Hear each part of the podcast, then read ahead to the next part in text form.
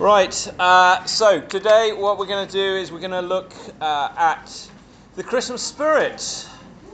Um, I wonder whether you're in the you, you're feeling the Christmas spirit yet. It's only two days away. I don't know whether you are. I don't even know what the Christmas spirit is. Is it a tingly feeling? Is it kind of feeling of warmth and excitement, uh, presence? You know, looking forward to just a bit of a rest for some of you, I'm sure. When do you get into the Christmas spirit? That's a good question.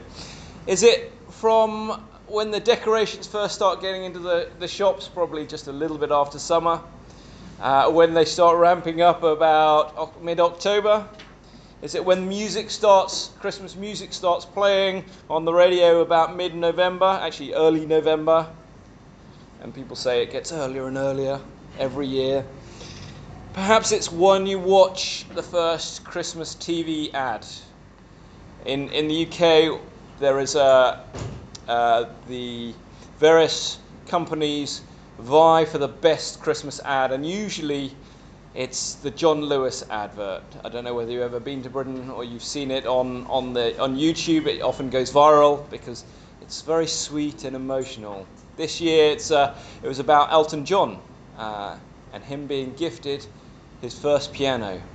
And I think it's worth watching. It's it's very sweet, um, and it's definitely one of the highlights of the year. In the same way that I think that the the Super Bowl adverts are, are the great big ones in America. They're, even if you don't watch you know, American football, the Super Bowl ads are the huge ones that everyone wants to see. So too is the the Christmas ones at, uh, in the U K. And that kind of gets me a little bit into the Christmas mood. Perhaps it's you finally feel the Christmas spirit when when you get your first present. As a teacher, I sometimes get some nice Christmas presents from parents, a nice bottle of wine or some chocolates, even sweeter. And you know, it's you know, it's not about the money, it's not about the expense. Uh, you know, I get a tiny little kind of present from. Uh, from one of my students, and you can tell it's something that they've chosen or they've they've bought, and that's that's really nice. Perhaps in the traditional sense of the Christmas spirit, it's it's when you give your first gift. Perhaps that gift gets you into the Christmas spirit, and for some of us guys, it might be like just a couple of days ago when I'm on Amazon and ordering my Christmas gifts and checking whether it can get there at the right time. Um, but it's a strange one, isn't it? And many people, perhaps rightly, are very cynical about it. They say it's fake and it's commercial. In fact, I've ha- heard from a fair share of Christians who say that we shouldn't really care that much about Chris- Christmas. Why? Because, well, Easter is the great Christian festival. Easter is the great act Uh, commemorates the great act of Jesus when he dies for our salvation. Surely that, his death and substitutionary sacrifice for our sin, that is the great event in the Christian calendar. And why does that take second place to Christmas? Well, I'm not going to argue with that, but I want to have a look at why Christmas is so special.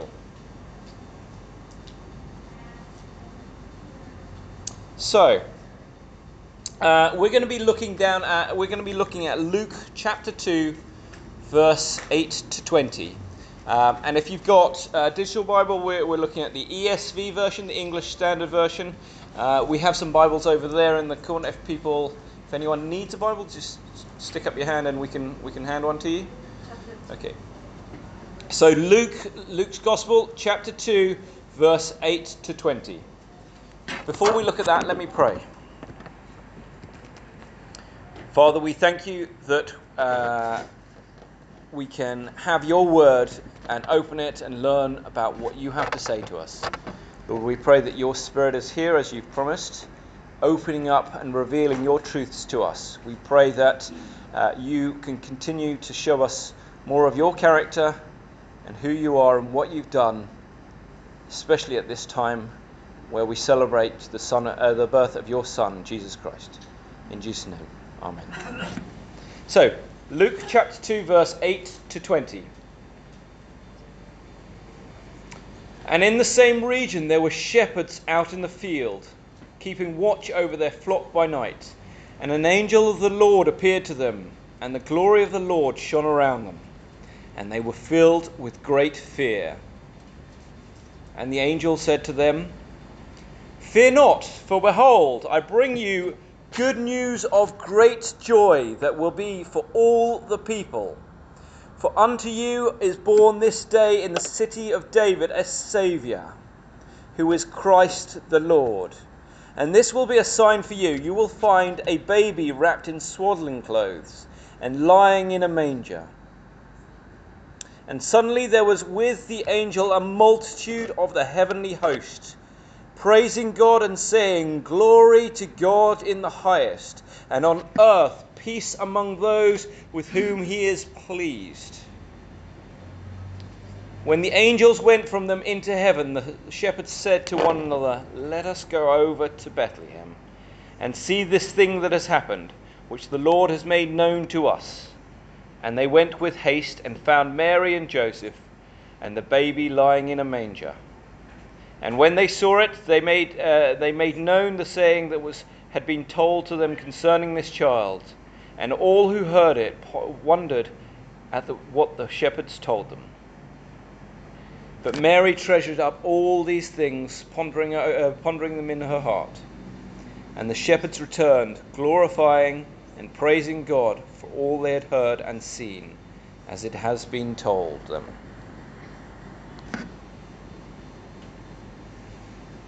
So this is the story of the angels appearing to the shepherds. Probably the last people you would want to be your P R people. These were rough men, people loners, people who didn't often come into town.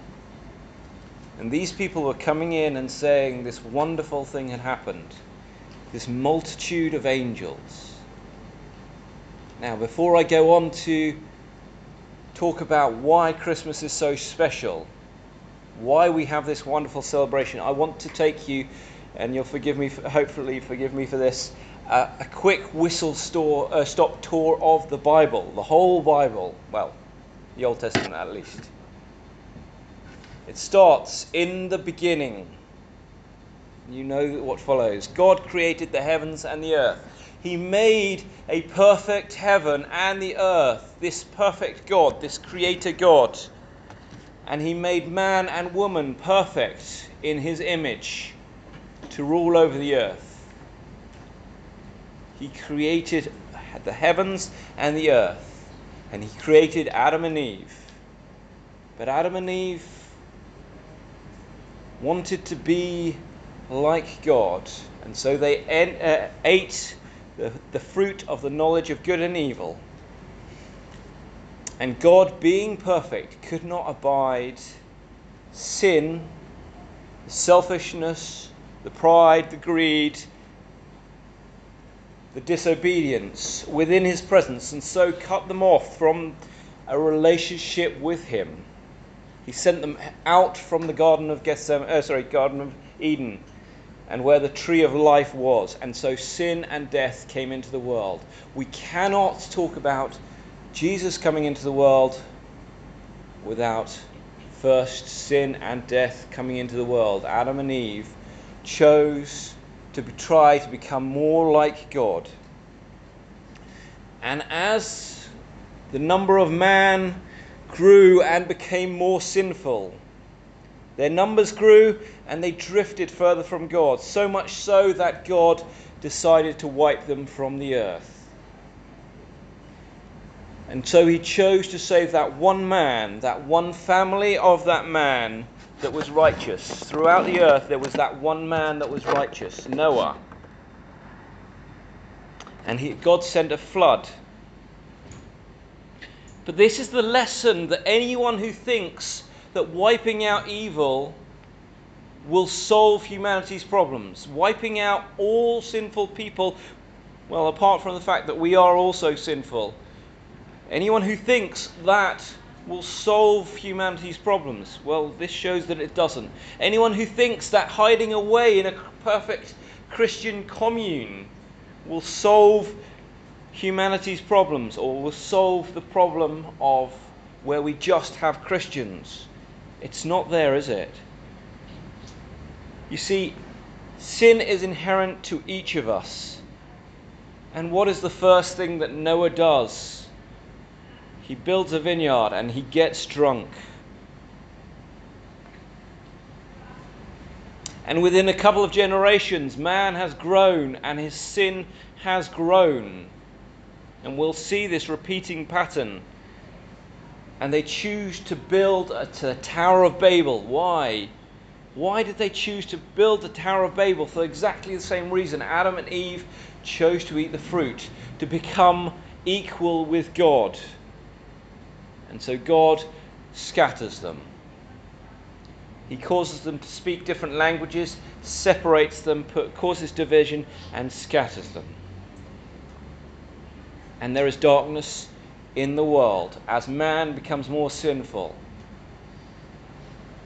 But God reaches into that darkness and reaches reached out to a man named Abraham, a man who responded to God reaching out to him. You see, Abraham did not find God, God found Abraham. Abraham was unable to find God in his weakness, but he responded when God reached out to him. And God made promises to Abraham. God promised that the whole world would be blessed through him and that he would be a father of a great nation. And through Abraham, Isaac, and Jacob, God's people, God's chosen people, grew from one man into a great nation. And through Joseph, sorry, a great tribe,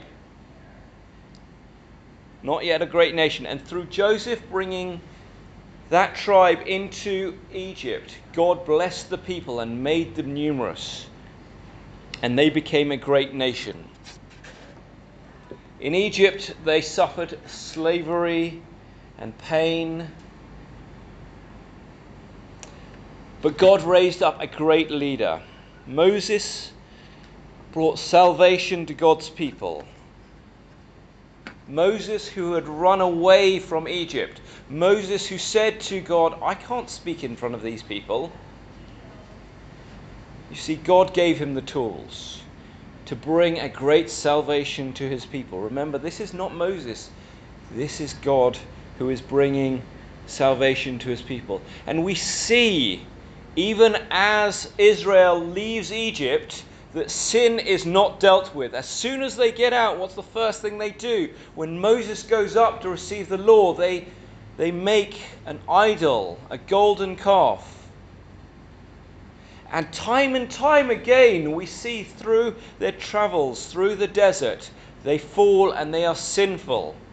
So much so that God says that this generation coming out of Egypt will never reach the promised land. Even Moses does not reach the promised land.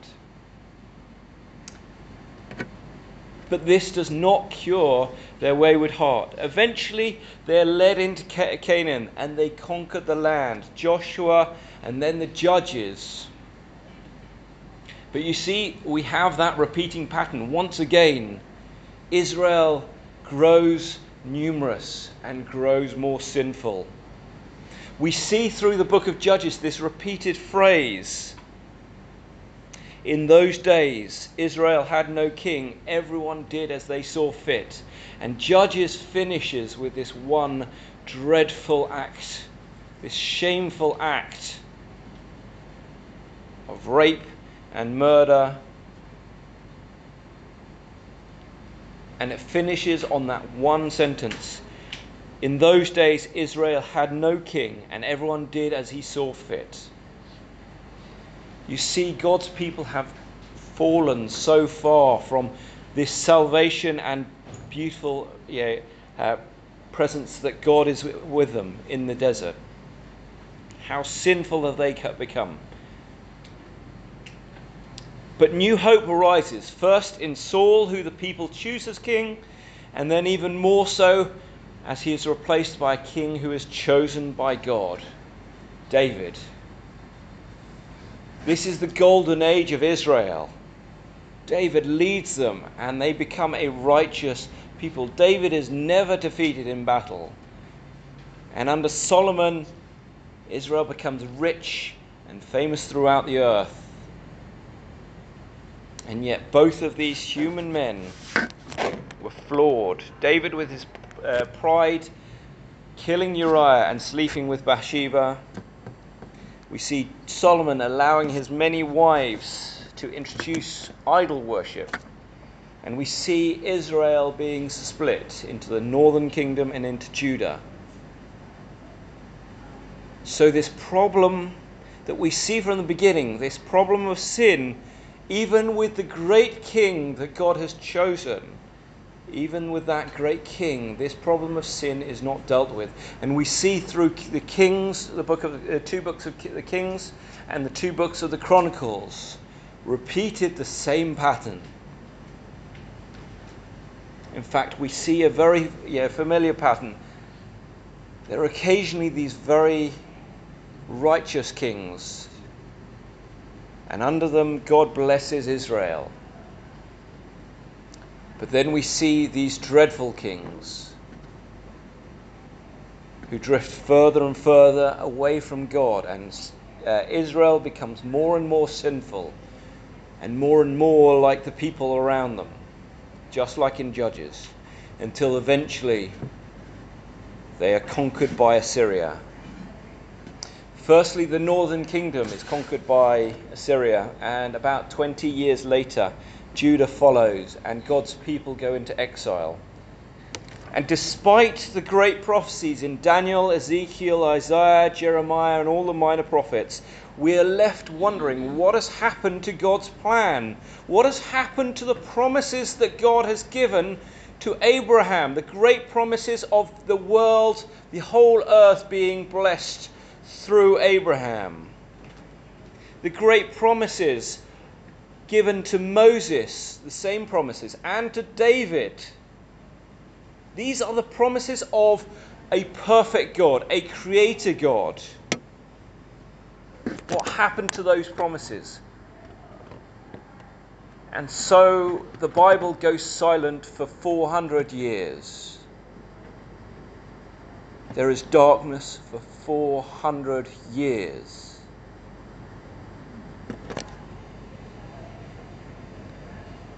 One of the most amazing stories this summer, I'm sure you have heard it on all the news channels, was the rescue of the boys in the flooded caves in Thailand. On June the twenty-third, twelve boys from the Wild Boar football team, aged between sixteen, uh, sorry, eleven and sixteen, eleven and sixteen, so young, went missing in a cave complex in Thailand. There was a flash flood and the caves were flooded and the waters started to rise. A search party went out.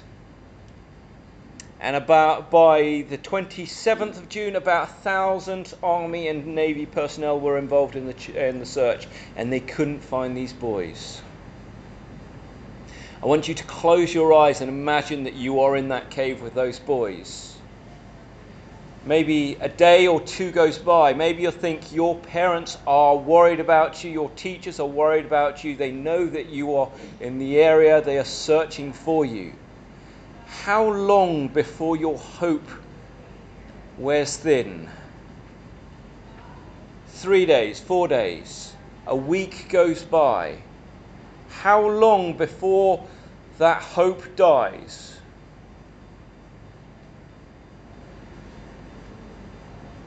You see, it took nine days before the British divers found those boys. Imagine how you would feel. Imagine how those boys felt when that first diver breaks through the water.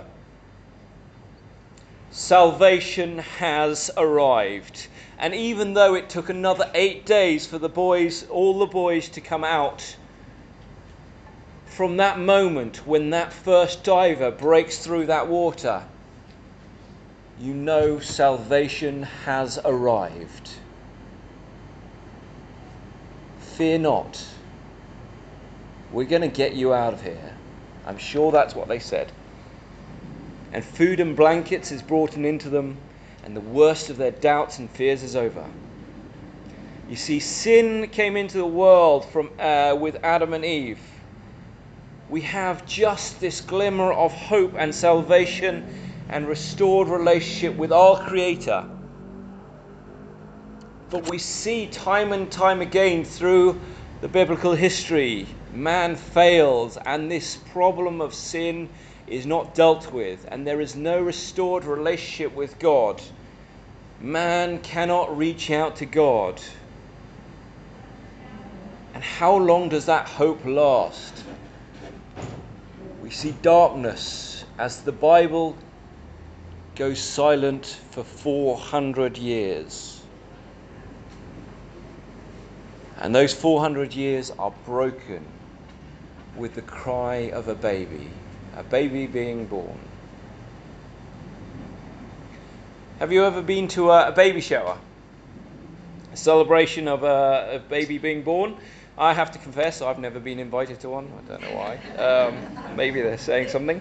Um, but I have been to many weddings, and many lavish weddings. I love the really, really simple ones where it's just the church family getting together. Those are beautiful. I love it when, so some of my friends are musical and they've got all of their musical friends yeah, creating an amazing wedding service. Uh, I love the dancing and the pomp and ceremony and, and all the great, so yeah, I love being part of it as well. I've been best man three times, no, four times, sorry, including my brother. Uh, And and just being part of it and knowing lots and lots of people and being you know part of that central celebration is wonderful. My cousin had this amazing wedding in this beautiful church and then went to a castle afterwards. And there were fireworks and there was feasting and dancing. And then the day after we went to a, a Chinese restaurant in a boat, and it was a really lavish affair.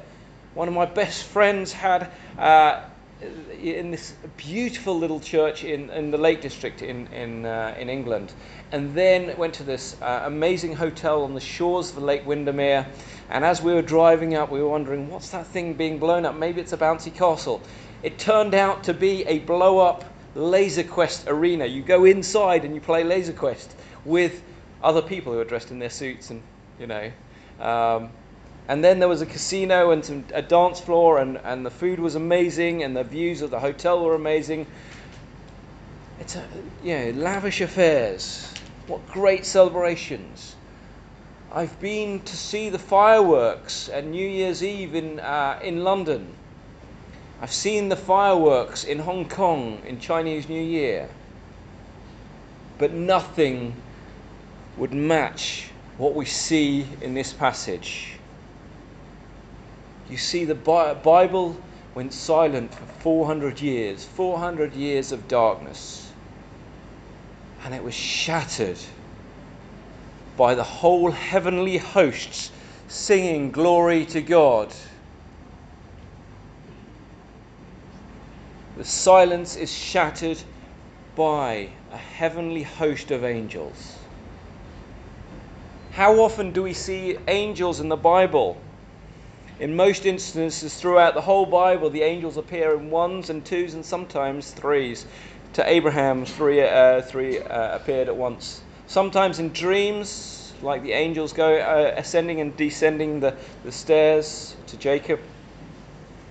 I have no doubt that the heavenly host singing and lighting up the sky would be grander than any firework display that has ever existed.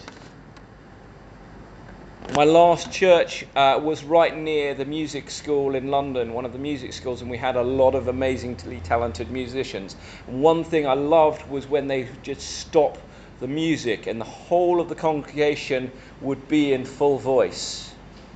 And singing that and hearing that, a congregation in full voice, is a beautiful sound. But imagine a myriad of angels singing and lighting up the sky.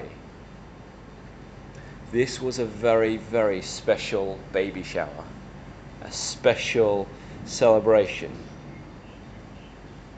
And why are they singing? Let's look down. If you've got that passage there, please let's look down. Verse ten, so Luke two, verse ten. And this should answer our question. And the angel said to them, "Fear not, for I bring you good news." Not fake news. We're too used to that nowadays. Not bad news, or like we see on the newspapers all the time. "I bring you good news of great joy that will be for all the people. For unto you is born this day in the city of David a Saviour, who is Christ the Lord." There is none of the fear and confusion of fake news. Not just for the Jews, not just for the British or the Chinese or the Americans, not just for the rich or the well-educated. This is for all people. Good news. A Saviour who is born. And you might be asking yourself, well, we still don't see peace on earth. We still see wars and pain and suffering. But do you see what the problem was? From Adam and Eve, the problem was not war. The problem was sin. The problem was our relationship with God was broken. And so this salvation, this substitutionary sacrifice, allows God now to reach out and have a relationship with us. There is that restored relationship. And when judgment comes and we have the promised eternity, yes, as Christians we have promised a promised place in eternity, in his family, then that is peace. And that begins now. The peace on earth begins now for everyone. The four hundred years was over. The end of the waiting, the end of the hopelessness, the new dawn. The breaking of that water when the diver comes out and says, "You're safe now. Everything's going to be all right." And I hope you see why Christmas is so special. It marks, sorry, it marks the beginning of the end. God has come into the world. Salvation has come. You see, non-Christians don't understand this. They won't understand this. I've me- heard many times people have thrown this in my face. Christianity is a crutch. And that kind of bristles my pride. That bristles our pride, doesn't it? Christianity is a crutch. You need Christianity. It's something. You're weak because you need Christianity. But this is it. Christianity demands humility. What if one of those boys had said, "I don't need to be saved. I'm going to swim out of here by myself. Or I'm going to find a way." What if when the divers came and he said, "No, I don't want to go with you. I'm going to find my own way. My dad's going to come for me. You know, you're not my dad. My dad." This would be ridiculous, wouldn't it? Christianity demands humility.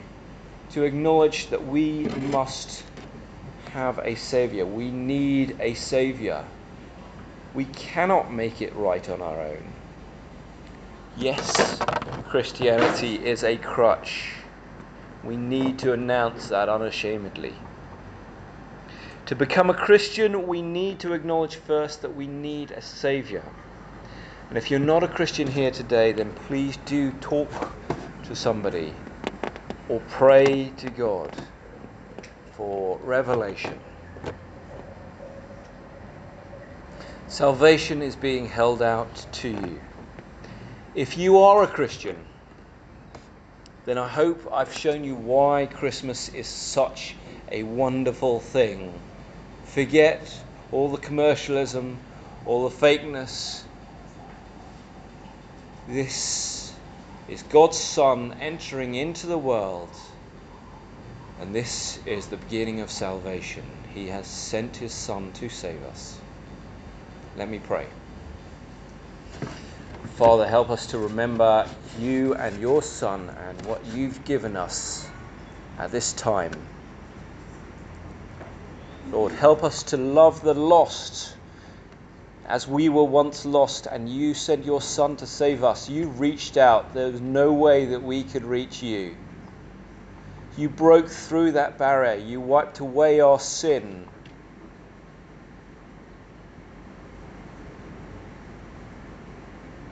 And so we can have a relationship with the King, with the eternal King, the Creator God, the good and perfect God. And Lord, we look forward to eternity with you. In Jesus' name, amen.